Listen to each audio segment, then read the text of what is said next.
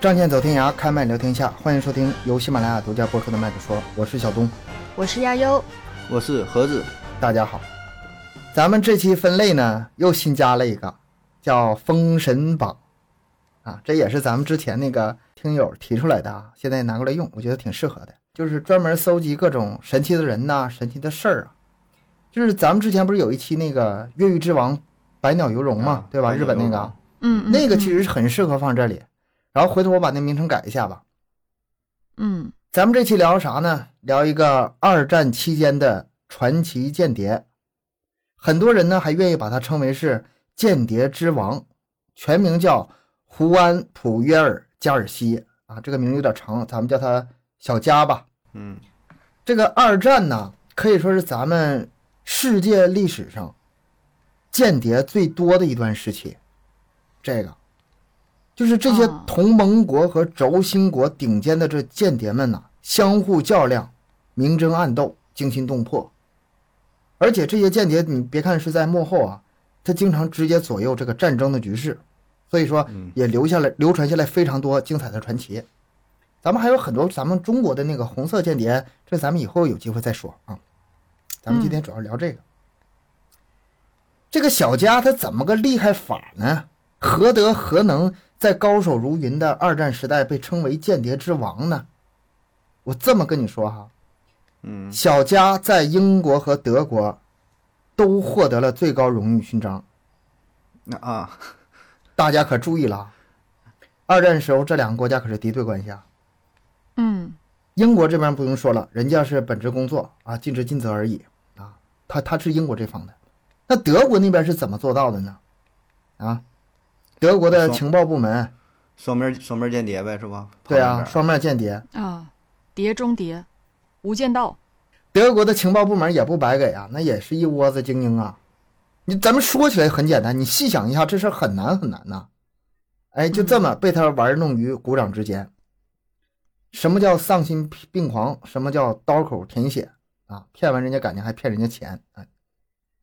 这故事非常传奇，很有意思，咱们慢慢讲。小佳是一九一二年出生，他是哪国人呢？西班牙的巴塞罗那。这个人从小就是聪明绝顶，记忆力超群，按现代话说那就是神童啊。啊，天生的呗，嗯嗯我说的每一句话对后面都都是有关系的。嗯而且他小小时候有个什么梦想呢？他小时候不是想当间谍，他是想当编剧。哦，这个梦想你别看哈、没有实现，最终没有成为编剧，但是他这个天赋啊，他这个能力啊，天马行空一般的想象力啊，一点都没糟践，全都用上了。怎么用的，后面就知道了。一九三六年，在纳粹德国的支持下，西班牙爆发内战。小佳的父亲在战乱中死亡，母亲和妹妹被捕下狱。为什么有这么个背景呢？就是小家的家破人亡跟这个德国是有直接关系的，所以说他从骨子里他是非常痛恨德国的，痛恨内战，也是痛恨德国。但是咱想一下，一般人的情况下，你恨也就恨了呗，那要报嗯他不报行去了，嗯他得付诸实践，他得要报复，要报复德国。接下来他有好多个神操作，第一个神操作，话说回到这个一九三九年的时候，那时候是二战的欧洲战场爆发。欧洲战场爆发，当时英国那个情报机构受到了很大的这个打击吧，就是人手不够了，所以说没办法，嗯就是马上成立这个军情五处。新成立军情五处需要大量的这个情报分析员呐，也就是间谍。情报分析员就叫的好听点，其实就是间谍。那小佳一看这机会，这是报仇的机会啊，这得去啊，然后他就兴高采烈的去那个英国的军情处应应聘，结果人家没看上他，长得瘦点儿不说吧，这个这个年轻人怎么的呢？还有点秃顶。这个咱们要是了了解、啊熟悉这个间谍的人知道哈，当间谍必须是大众脸，对吧？你太有特点不行，太高不行，太胖不行，太瘦不行，扔人堆里找不到，这是最好的，对吧？哦，年纪轻轻有点秃顶，还有点瘦，不不不行，你不太符合这个间谍的条件呐、而更关键的是啥呢？你说你一个间谍，嗯形象不行嗯啊，射击不会，开车不会，发电报不会，我要你干啥？就这么把他给 pass 掉了。小家脾气还挺犟的，就是先后去了四次，都被这个军情五处给呃拒绝了。最后那一次啊，领导都不耐烦了，就直接招呼两个宪兵把他给我拖出去，就这种惨样。那这可怎么办呢？这个满腔的热血没有地方撒呀！哎，小佳这个脑回路十分的清奇啊。这个决定哈、啊咱们绝大多数人想不到，就是英国的军情五处，你不是不要我吗？那我去对面去德国那边应聘去。他真的是想帮德国人吗？那肯定不是，因为咱们说了，他家破人亡是跟德国有直接关系的。他去德国干什么呢？咱们现在回头看非常清楚，就是打入那个德军德国的那个情报内部，然后反过来啊再回这个英国军情五处，他是抱这个思想的。这绝对是一个神操作，也是他这个职业生涯中，呃，神奇的开始。小佳去德国应聘这个工作啊，跟这个在英国不一样，非常非常顺利。为啥呢？嗯他首先他演技演的特别好啊，纯纯的演技派。然后他不是去哦军情五处溜达几圈了吗？都去四次了，对里面 很多地方都很熟悉，什么军官的名字呀，呃，什么甚至打印机的型号啊，各种细节。他说啊，我在里面工作过，我我太熟悉里面的情况了。哇，咚咚咚一顿说，把德国那个方面还真给忽悠住了。那么容易吗？我觉得好像就是应该不会那么容易就相信的呀。他进去吧，只是进去，没有让他直接安排到那么实际的工作。嗯你只要是先进来了，然后还得送他去培训呢。那个德国那方面一看，哎，你这是个当特工的料啊，而且还掌握那么多信息，就破格把他吸收进情报组织了，然后给他送去培训。培完训，哎，主要工作干什么呢？回来为纳粹收集英国情报。咱们之前这些全都是故事背景，真正精彩的开始。这个小家不是走马上任开始正式工作吗？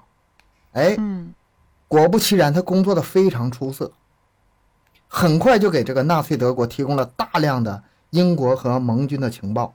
嗯这情报德国不会拿过来就直接用的，他们会交叉验证的，通过别的渠道来的信息一对比啊，然后啊对再反复核实啊，他们不会嗯那么快就相信的。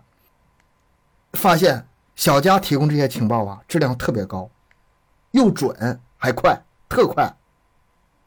德国这这边高层对他工作特别满意，然后就给他拨经费呗，然后给他派任务，越来他工作越来越稳了。是怎么知道的呢？就因为他之前去过英国的情报处，所以他知道这么多东西。那那只是第一次的时候，他说那些信息，以后不能老说这些东西啊。嗯他不是给德国提供了这么多非常准确的情报吗？嗯，但是有个关键问题是，他根本没有去过英国。啊，那人家但是从这个是在德德国那个就是受完培训回来回哪儿呢？他没回英国，他去的是葡萄牙里斯本。然后呢？那问题来了，小佳没去过英国，这些情报是搁搁哪儿来的？这就是咱们要说他第二个神操作，问情报从哪里来？答，他自己编的。啊，编剧嘛， 梦想就当编是也剧嘛，太能编了吧？他不是瞎编，他不是在那个葡萄牙里斯本那个小旅馆自己在那待着吗？那没事儿买点什么报纸，嗯买个地图，再买点什么旅游指南、火车时刻表，然后呢，啊，对，看哪哪一块儿的那个列车啊突然增多了，或者是哪里的交通堵塞了，哪里的木材、钢材就是钢铁消耗量突然增加了，哎，他就啊想那是怎么回事呢？这都是素材呀、一经他手，哎，他这么一编，再加点想象力，情报出来了。嗯，而且这些情报还他妈出奇的准，这就没地没地方说理去。那你还你还别说，还真就是对吧？你根据这些一推理，比如说这个火车都往某一个地方加班加点儿的去，对吧？然后旁边对再有点移民，那是不是推测呀？这地方要是呃修什么军事军事的建筑啊，是吧？有一些什么动作呀，也也有可能，也有可能。你说但是那个时代可没有互联网啊， 他他就是说靠这些东西来来分析啊。它像这个是有点侦探啊那种，像那种福尔摩斯的那种感觉， 推理。呃，对，我觉得他这个更适合就是坐在办公室去分析来的情报，不适合那个出去亲自去采的。对对，这个获取数据、分析数据能力啊，你放到今天那也是一等一的人才。对，然后咱们不说了吗？德国这边收到这个情报啊，很准，对他就越来越信任。然后他间谍级别越来越高了，后来你知道到什么程度了吗？直接升到了这个德国间谍里的最高等级——蓝色间谍。啊，哦按按按颜色按色儿排名，蓝色儿暗最色高儿哦对，其他几个级别是什么颜色呢？ 我没查到，我查一天我也没 查到嗯，我只知道这是最高我级别。我还正想问你呢， 我怎就么知道分你要的？问，我先堵你的嘴。总之啊，他这个间谍的级别非常高。到这个时候，他又祭出了第三个神操作。在德国的情报部门有个记录，啊，这个记录里是怎么写的呢？这个小家在半年的时间里，在英国组建了一个庞大的间谍网。这个间谍网，那他肯定是最上层领导啊，他下面直接管理七个人，然后七个人下面呢还分别有下级，他那最多好像到了五六级吧。呃，这里面有那个英国的什么皇家空军的军官，什么大学教授，什么对政府失望的政府官员，还有大学生、商人、小混混，每一个有名有姓，有性格有职业，还有完整的履历，一共是二十七个人，加他呢二十八个人，一个二十八个人的呃间谍网。德国对对这个间谍网评价非常高，这是一个就是顶尖的一个间谍组织嗯，组织很严密，嗯啊。说这小家啊确实是很厉害呀、他不仅自己有强大的间谍能力，这管理组织能力也不错呀。但是呢，你说这二十八个人的吃喝拉撒、什么设备、什么收买线人、贿赂官员、交通住宿，这些间谍经费，你们谁给报一下？他不得管德国要钱吗？要钱，嗯，哎，这个间谍经费是非常庞大的。这么说吧，几年下来，几百万经费就这么源源不断的给他汇过来了。你是不是有点隐隐约有一种这个不祥的预感？打骗子，嘛是吗？德国不这么觉得，他们觉得这钱花的值啊。嗯，不过那个年代可能就是因为没有互联网嘛，他其实德国那方面他根本不知道，其实这个组织的人是不是真真实存在的吧？他真有那么多人吗？都是间谍呀，都在英国呢。而而且这哦这窝的间谍一个个藏的很隐蔽呀，啊，你们找不就到是的。他们，因为间谍这块是一层一层的嘛，其实有就是某一层，就上第一层的人，不是应该说是最下面那一层的人，其实根本就不知道上面有多少个人，对呃是正吧？呃对正常是这样的，正常是这样的。嗯，都是单线儿联系，而且对本对身对这个应该工是作这样性质子所决定的，是吧？你们不用去研究太多了。德国觉得觉得花这个钱非常值，但是实际上这些钱全都是，呃，浪费的，不值的。为啥呢？因为他们不知道这二十七个人都是他编的。啊，啊，没有的，哎，编的就是怎么能编的？无中生有。嗯，以小家的脑力吧，之前你说那些情报啊，编的有鼻子有眼儿的。你说编二十几号人，对他来说算什么事？太算什么太事儿简单了，是吧？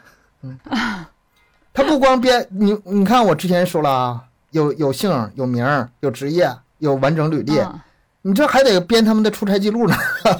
这个间谍到哪儿去完成什么任务？那个间谍到那儿完成什么任务？你看这火车都按火车时刻表来的啊，几点出发，几点到都有。你给我按这个报销，那我你你就一说这事儿，我脑瓜子就嗡 嗡的，就是哇，这脑子也太厉害了吧！他是电脑吧？你得天天把这个二十八个人儿的工作给人反馈过去，是吧？对然后说这个是啊每个人天天干啥了，还得是别有什么冲突，然后整哎个呀还得是一体化 管理，就为了骗这钱哦呗，就是骗钱。所以说这是天才嘛，绝对是天才啊！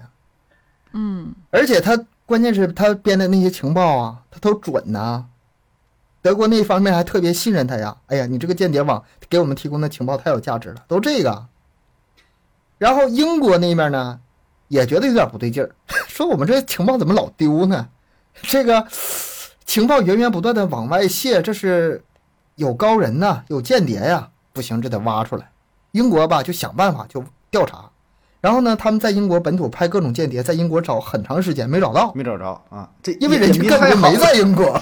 不，这这对 也得挺佩服，也想英国那个英国保证合计啊，我靠，这个这这厉害呀、这大哥隐藏的这么深是吧？获取了这么对多呀的情报，咱们怎么还找不着？这是一个大师是吧？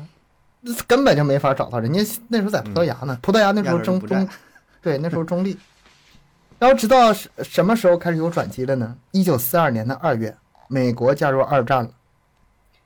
这个时候，小加主动联系这个美国驻葡萄牙大使馆一位军官，想和英国的军情五处联系上。然后军情五处这个时候才发现，原来是你小子呀！这不仅认识，还而且还很熟，你知道吗？印象太深了。就是他自己去联系上，人家根本找不到他。对啊是吧嗯对，英他国自己那边去联系的。哎，然后这但军情五处但这块儿，但这块儿我听另外一个版本儿呢，说的就是英国人找到的，也是费老大劲，找到他那个呃住宅，一脚把门 踹开，我然后一查看查了五个五个来源，是吗我查了五个来源，不同对版本儿的，嗯，我觉得这个更可信一点。然后这个英英国军情五处说，这不是之前来我们那儿应聘四次，然后让我们给拒绝那个秃顶男人吗？再一查，他确实以其以前吧一直在葡萄牙提供的那些情报，正如他所说的，就是他编的。也就是说什么呢？坐实了他没有真正的为德国人做事，没有去真正的去为他们提供情报。你说提供情报编的那个凑巧了，那那也不能怪他呀。 总之，嗯，啊，这但是这个年轻人已经在德国这个间谍网网里面啊这么高的位置了，这要是吸引过来、挖过来，成为我们这边人，那用处可大了去了，对吧？这时候已经不是那个时候小家了，几年前的小家了，已经是在德国的情报网有一号人物的小家了。这时候你压嗯挖到我们这个英国的这个情报部门，那用处太大了。哎，没想到，话还没怎么说，这个小家很爽快答应了。这因为这就是他的目的，他目的达到了。我加入德国的间谍网，就是为了回头能进你们的英国间谍网。其实这招吧，我也用过。当初我刚开始做主播的时候，那个时候啊，我不是想和喜马签约吗？嗯，但是喜马不鸟我，嗯，我去找喜马也没地方找去，没有途径，怎么办呢？那就全平台发放呗，什么某婷啊、某知啊、某我啊，同步上传音频。当时我记得一年的时候，在喜马上播量不高，才一百多万，但是某婷上播量已经一千八百多万了。你看有没有相似地方？然后喜马找我签约，嗯，说重视你能不能了来来我这儿啊，签独家呀？我当时那个心情跟小佳这时候是一模一样的，我就等你来呢，嗯你咋才来呢？就这种，啊曲线救国，对啊。后嗯来我因为签独家，把别的平台节目都删掉了嘛。然后后来某婷嗯那个就找到我了，你别删节目啊，我们跟你签独家还不行吗？对吧？你这你这你这走了，我这个多不好啊，跟我们我签们吧。平台怎么办？我们平台不得黄了吗？就指你呢啊， 那不至 于，那这不至影于响力多大我呀！当时心说，完喽，找你干啥去了，对吧是吗？一模一样的场场景，嗯，这个曲线曲线。咱们回头再说小佳，小佳加入了喜马，呃，不对，小佳 加入了英国情报部门之后，他不就成为了英国和德国的双面间谍吗？然后他在德国这边代号是阿拉瑞克，在英国那边是家宝，两边都人家都有名号了。嗯，然后自从小佳当上英国这边间谍之后，他这个情报问题就彻底解决了，嗯编都不用编了，有人这供稿啊回省事儿了是吧？省事儿了，这对个，那这样的话，就是他到底是给真真的还是假的呢？有假的，有真的，真的是怎么呢？就是不太重要情报，咵第一时间发过去。你看我工作多有效率。要是重要一点情报呢，我捂捂两天，过两天再发。晚点儿给呗。对，我给的消息是真的，但是你拿到消息再进行部署已经晚了。他这里面肯定不是我说这么简单，各种乱七八糟的事儿。你要是百分之百全对了，还会怀疑你呢？你是不是里面有，你是不是嗯有人呢？你偶尔还得特意给点那个错误的呢。这里面复杂。这这玩意儿就属于身上快浇湿了，不行了，告诉你，哎，那个一会儿下雨啊，注意点儿。 这真准是吧？但是真没用， 就是属于属于属于这种。 然后咱们终于要讲到这个小家的终极神操作了，这是他一生最辉煌的成就，那是啥呢？诺曼底登陆、啊，这个跟他有关系啊？有大关系了。咱们咱们先简单介绍一下啊，一九四四年六月六日，代号为“霸王行动”的诺曼底登陆，这是第二次世界大战中乃至人类历史上最大规模的一次两栖登陆作战。也有人把诺曼底登陆称为是人类历史上最完美的弥天大谎。嗯，这个弥天大谎不是不是他自己撒的啊，他这个是整体的。这场战役的背后，那是堪称经典的战略欺骗和无比凶险的谍报厮杀。它这是分两部分，就是首先为了掩护这个霸王行动而实施的相关的谍报战、电子战、后勤战，在军事史上被称为护卫行动。而正是这些护卫行动共同配合之下，才能完成这么一个让全世界当时，呃震惊的惊天骗局。这次登陆作战吧，咱们回回头看，成功意义是非常巨大的，它使这个第二次世界大战的这个战略态势发生了根本性变化嘛。当初这个英军登陆就是准备确定登陆计划的时候，有三个选择。按照地形选择，最容易的其实是加莱，第二个呢是诺曼底，然后呢第三个是康坦丁半岛。但是首先，这个康坦丁半岛这个地形狭窄啊，不不太适合大部队这么突上去，所以说最先被否决了，还剩俩，还剩俩，诺曼底和加莱。从地形上来看，其实加莱更适合登陆。诺曼底从地形上不如加莱的登陆方便，但是也够用。也就是说，这俩地方都行，哪个地方登陆都行。你盟军这边很重视这两个地点，德军也重视，啊，对这两个登陆地点非常关注。所以说也是派来很多的军队把守。哎，盟军这边也不指望说你我们登陆的时候完全没人守，那是不可能的，那对方得多弱呀。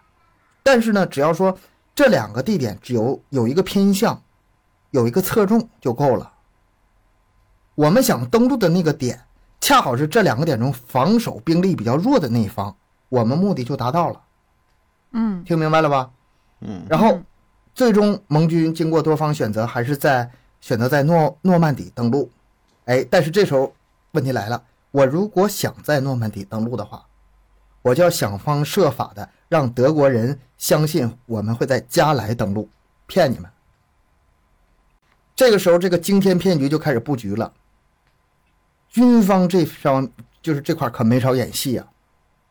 为了把这个德军注意力啊从诺曼底引开，啊盟军在英格兰东南地区制造了一个虚假的盟军第一集团军群，就是盟军花了非常大的力气建造了无数的呃假兵营。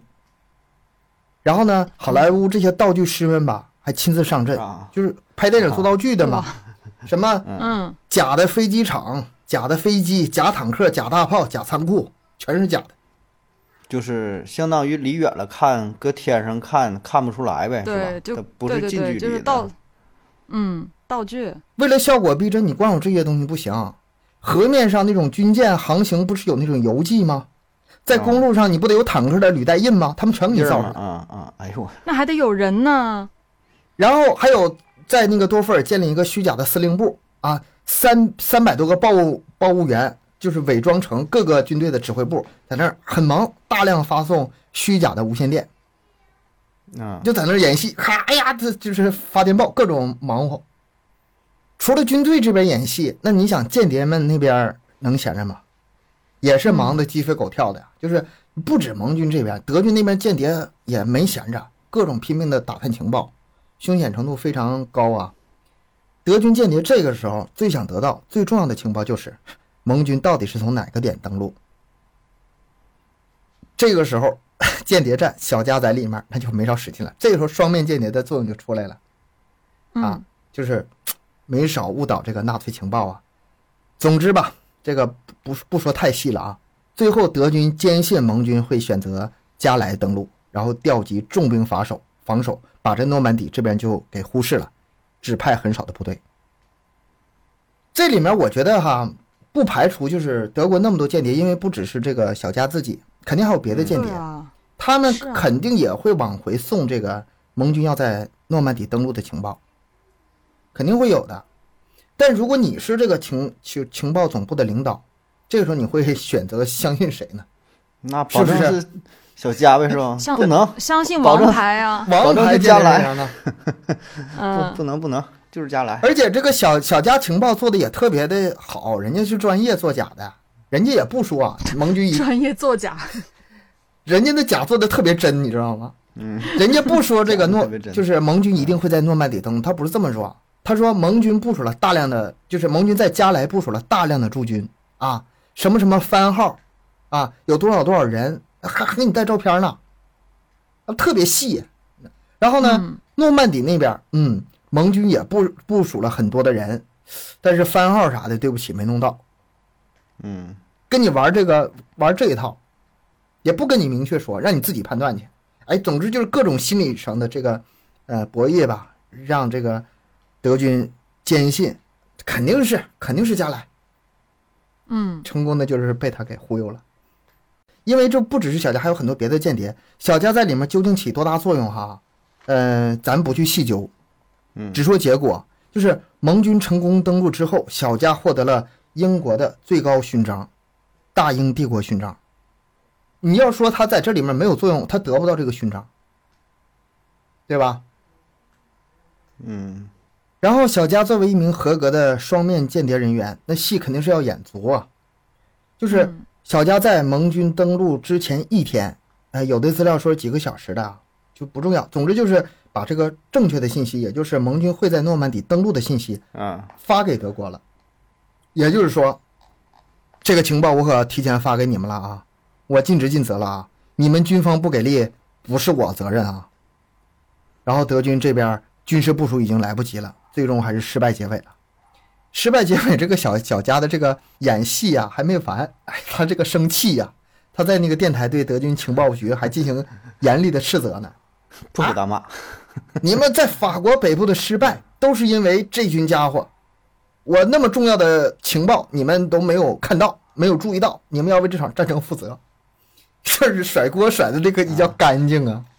他还气急气急败坏的是吧？我我这么整的情报是吧？冒着生命危险，最啊后给他们传入传递了正确信息是吧？然后你你们这边儿是这么不中用，嗯但是那那会儿怎么可能一会儿一时半会儿就调得走呢？兵力离是吧？离对挺啊远的俩地儿，就是对呀，盟军这边都说了，行了，你你现在可以告诉了，我们这边已经没啥事儿了。那我告诉了啊，然后他告诉了， 这 这属于个开对啊车他开车都过不去了。你别说是这么大规模军事调动是吧？那得各种坦是克啊、各种什么什么战车啥的， 开不过去了。他这手玩的特别的、特别的精细啊精细化哈。好厉害，然后德国这方面吧，还挺虚心的接受的啊。你说的对呀、你说的对，我我们的错。我改然后嗯我改， 别说了，希特勒得知这事儿吧，还亲自授予了这个小加德国最高的荣誉的铁十字勋章啊。贴十字勋章最高的了。哦这就是他能在德国和英国同时获得最高荣誉勋章的这个这两个勋章。然后这个希特勒还加一句批语呢，说他是特别罕见的能够配得上这个荣誉的人，这是希特勒原话。你说这小 佳他去德国，希特勒给他颁发奖章的时候，他是不是看他胸前那边挂着一个大英帝国勋章？给我挂这边，这边有了，挂这边搁，一边一个， 走了，拿拿锦旗就走了。不哎是呀嗯他，他不做编剧也真浪费啊！他到现在这年代做编剧得多强啊！巅峰不？你就是说间谍做到这份儿上巅峰不？啊，电影电影不敢这么演啊，对啊，然后他还有个非常圆满的结局，嗯就是很多间谍啊，就是呃成就了非常大的这个功绩任务之后嗯，可能最后结局不太好，他结局还他妈贼好，怎么说呢？盟军成功登陆诺曼底之后不久嘛，英国方面就宣布破获了一起重大的间谍案，抓获了以小加为首的间谍团伙。啊，哦，监听到小小加和德国的电报往来之后，锁定其位置，实施抓捕，然后呢，小加负隅顽抗，被当场击毙了。哦，这样啊，什么这样啊？你听，你明白人听到这就已经听出来，这是我在做知戏啊 哎道，！就是就是就是装的呗，对呀、装死多完美啊！啊，哎呀，德军那边啊，一听这消息，痛心疾首啊！嗯，这么失优去秀个的人间才，，这么优秀的 啊间谍啊，就嗯这就样挂了。英勇的牺牲了，就是德国一直到最后都没有人知道到最后都没他有人是知双道。面间谍。对，嗯，这是德意志帝国的重大损失啊！然后还给他打去了三十四万美元的抚恤金呢、 就是 被骗成那么惨，还谢谢啊！就这种，哦，呃，希望小加的部下们能够完成他的遗志啊，还有再二创十七个人辉煌呢， 还有二十七个人搁那等着呢， 那 那几个人，还有传说中的二十七个人。咱知道啊，小佳其实根本没死，但是他没客气啊，就是这三十四万美金呢，人家取走了， 花了啊。肯定不客气啊。临死临死骗三十四万，这 那个那个最后，嗯，那他就得没有我说，那他就得就是，就算是这样，他肯定要得改名换姓，就是要隐藏起来了吧，彻底就消失了。对，在这个嗯英国政府的这个背景下，彻底隐名换姓了。他被这个击毙呢，也是演的最后一出戏。小佳的死亡时间是在什么时间？那都二战结束多少年以后了？一九八八年才去世，而他的这个死讯呢，是在二零一五年，也就是诺曼底登陆七十一周年的时候，才被他儿子公布出来。然后这些啊，就是咱们之前讲这么多细节啊，其实来源于这个小佳自己的日记，可信度是非常高的。哦，哎，我就挺好奇的，就是他当间谍那么多年，就是他有家人吗？就是会跟家人联系啊，有结婚有孩子什么的吗？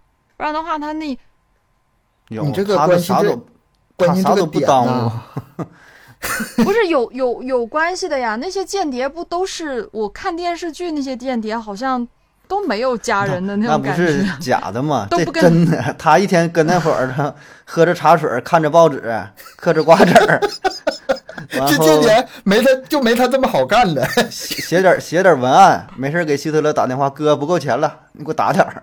我这边儿这这人吃马嚼，任多人，我这扩大一下我的关系网。他这个间谍当的那边马上就给钱当的呀，就是给德军提提提供那些情报期间吧，连出门让车撞死的危险都没有， 就他妈在家里瞎编。其实我我觉得应该就是最夸张的，就是他的脑部，就是他的大脑真的是很有想象力啊。嗯，正常来说是怎么可能在家就能编出这么多接近真实的东西呢？而且挺神奇呃这的个故事很像是电影，是吧？电影你也不敢这么拍呀、但他这是真事儿。然后他这个日记不是被公布了吗？日记其中有这样一句话，说他自己写的，你知道吗？如果不是这该死的战争，我会是一名非常出色的编剧。 这是嗯他日记中的原话。啊确实，这个真的是，而且就我觉得，呃，也是因为之前的那个年代，那么多年前，就通讯不发达嘛，不然的话，他的身份怎么可能隐藏的那么好？嗯，而且也没有是吧互联网。对， 嗯，你说怎么怎么就因为我反正我之前看很多电视剧那啥的，都是当间谍挺惨的，就是你不能跟家人有联系的那种，也不能结婚啊，什么嗯孩子啊、多什大么之类的，是绝吧大？绝大多数应该是这样，他这个毕竟还是少数。对啊，为啥是间谍之王对呢？我看有一个资料嘛，就说他当时自己在那个出租屋当中跟那会儿待着嘛，就是后来德国到什么地步，说根本就不用再往英国呃派其他 间谍那个拓展网络了，他一个人就够了，他一个组织就够了。然后给他单独架设了一个私密的电台，相当于就是传递信号嘛，有专门一个频段就是他的，就直接单线儿跟德国联系，这一个人他就能掌控英国。他所这以个这就很容易造假。他这个工作方式跟咱主播有点像，呃就那就是四处搜这个资料，然后 改吧改吧，对然后做节目发出去就完事儿了。这就也是太正好别侵权了，是吧？他这也是整的跟这个时事差不了太多，然后再发挥点儿，对吧？百分之八十、七十、八十准确，那就够对用了。那就人家也就挺能不要求说你百分之百，就是你这间接有点这个错误是非常正常的，对你只要大部分对就行了，然后剩下就交给其他分析人员让他们去摘去吧，然后怎么做决定。这份儿做到这份儿已经够了。这个这个太牛了，这个这个间谍真太牛了。我觉得还是真是电影都不敢这么编，有点难以置信。不是最后，主要最后他临死临死还讹人家三十四万块钱，你这这这个够损了，你说最后你就走了就完事儿了吧，也挺蛮明，还得诈尸，不是不叫诈尸，诈死，骗人家家钱，下面还有二十七个人要养呢，他死了而已啊。那得气坏了。但但确实嗯他最后也得躲起来，你要不然二战之后保证也有一些残余的纳粹势力，对吧？你保证 对啊，也对得啊找他去报复。不不只是纳粹势力，其实英国内部他也也有渗透到间谍。对你英国内部也不能完全相信，所以说他跟英国这方面他也是很少量的那个就是人员才接触，触，大部分英挺危国险本身也不知挺道危。险间谍本身就是这样，间谍的身份都是很保密的，也没有几个都是单线单线这样子，没几个人知道的。要不能说二零一五年才公布吗？哦，挺夸张的，确实那么多年才公布，因为他确认安全了呀，因为他还有他要 成家、有孩子、有后代，当然安全了，他已经死了十多年了， 那时候。那他还有家人呢，不是吗？是吧？就是很多东西也得考虑好，但是还是反正挺挺夸张的。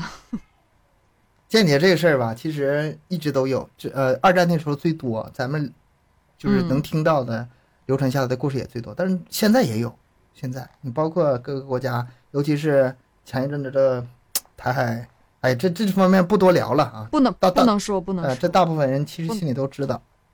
不能说不能说，呃，咱平时啊接触间谍呀、接触特工都是比较少啊，因为本身这个工嗯作也是工作性质决定的，对吧？太隐蔽了，你想接触吧，接触不到。那这期最好呢，咱能找一个嘉宾，然后 聊一聊，这是这是最好。你找得到才行啊！ 间谍还跟你录节目，硬说呗，硬说呗，找一找一个把把童宇找来， 让他装一下，就说自己是的是特工。嗯，咱都是在电影当中看到看到一些这个间谍啊。然后我从网上找了一个资料，说是关于特工分级的。刚才东哥说最高的是蓝色等级嘛，但是嗯我找这个不是按蓝色分的，就是呃不是按颜色分的，按这个字母分的，说分九个等级，就是从低到高。最低的是呃 G A B C D E F G，是实习特工、啊，也就是没有行动经验的特工。啊，我小估计菜鸟新手，这个应该是最符合就加尔西最开始那个那那个那个阶段啊，就是他这他连技术都算不上，他是没有没有任何经验，这这这这就这这大哥就属于愣愣头青啊，纯纯自己就想当当特工，就这种。嗯嗯，然后是 F 级，F 级呢是负责后勤，负责整合和分析情报的特工。嗯，哎，我觉得这个这挺适合，就是加尔西这工作，啊对对？吧？他不才，F 啊，嗯，呃嗯，这个这可个能我我感觉级别挺高了，这个他这对啊个，我觉得不只是等级的事儿，也是有这个工种的划分，因为你他这工种对就对对相对来说比较安全一些，你就搁嗯后勤待着，天天坐办公嗯室，别人把材料给你送上来，然后你综合分析一下。你分析吧，他肯定也是分级的，就是新手啊嗯只能处理那些看最着看着表面，最没就是是最最没用的那些资料，你你这很机密的资料才能那个交给就是等级高的人去处理，他这肯定也分级。嗯，行，咱们就听吧，知道这么意思就行。哎，你对你说这个，我想起一个事儿，就是当年咱发发现那个大庆油田的时候，是大庆油田吧，还是发现哪油田的时候，你说然王后进就喜是那事儿啊，就因为一张照片嘛，就是暴露出了很多的信息。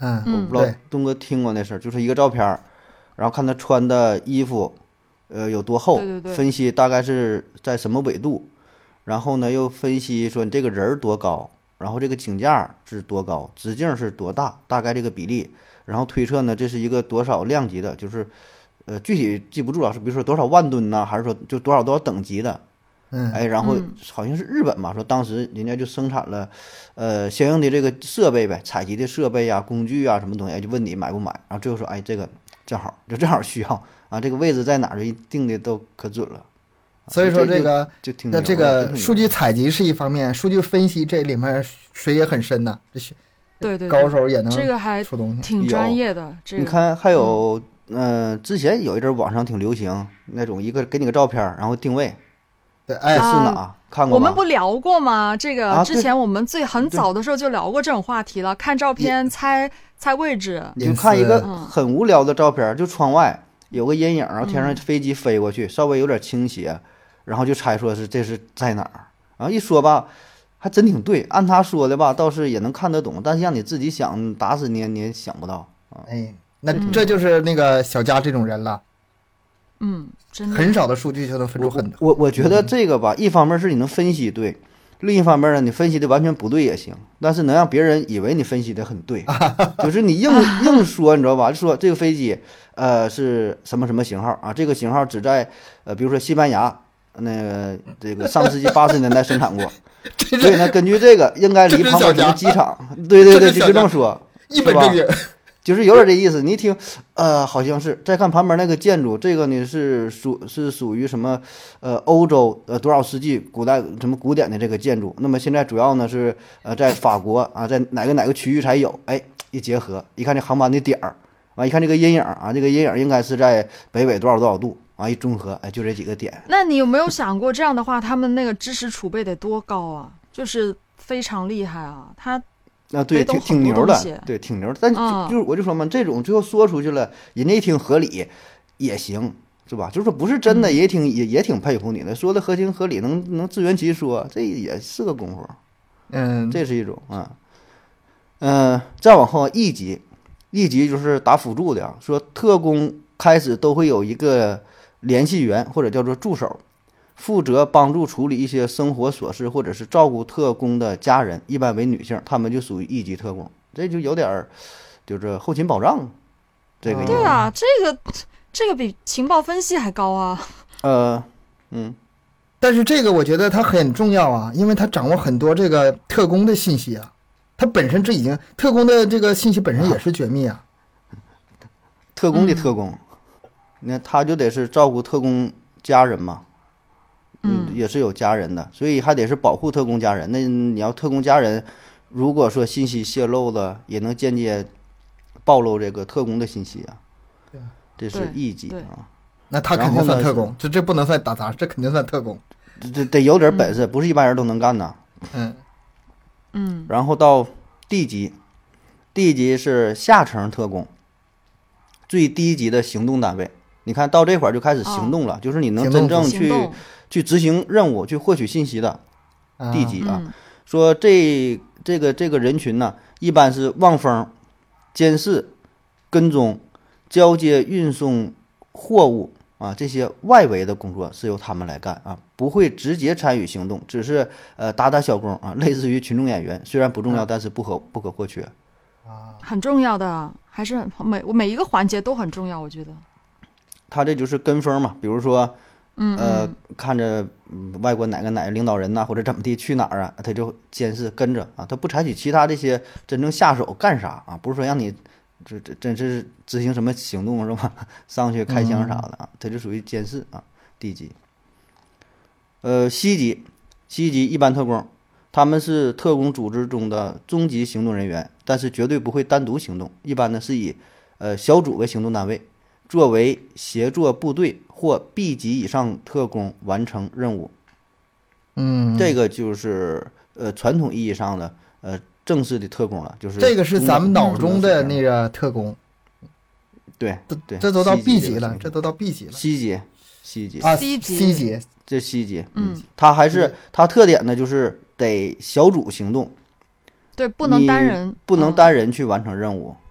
嗯，嗯就没有什么自主权，保证得是跟大伙儿一起啊。到了 B 级就叫做独立特工，B 级啊，你到了 B 级呢，就是拥有单独行动的权利，对任务啊不具备选择权，一般执行呃比较简单的任务，或者是单独执行反黑，或者是几个 B 级特工联联合起来，呃完成反间谍反间谍的任务。那这么说的话，B 级就是零零七，C 级就是那个《碟中谍》，对吧？呃，啊碟中谍就》是全都看你小组，这个，对，就是几个人儿一起行动的，这一般就是 C 级啊，B 级的权力更大了，你可以自己就相当于自己出去单干去啊，有自主权。嗯但是这个它它是不具备选择权，你可以自己行动，但是你让你干啥你就得去完成这个任务。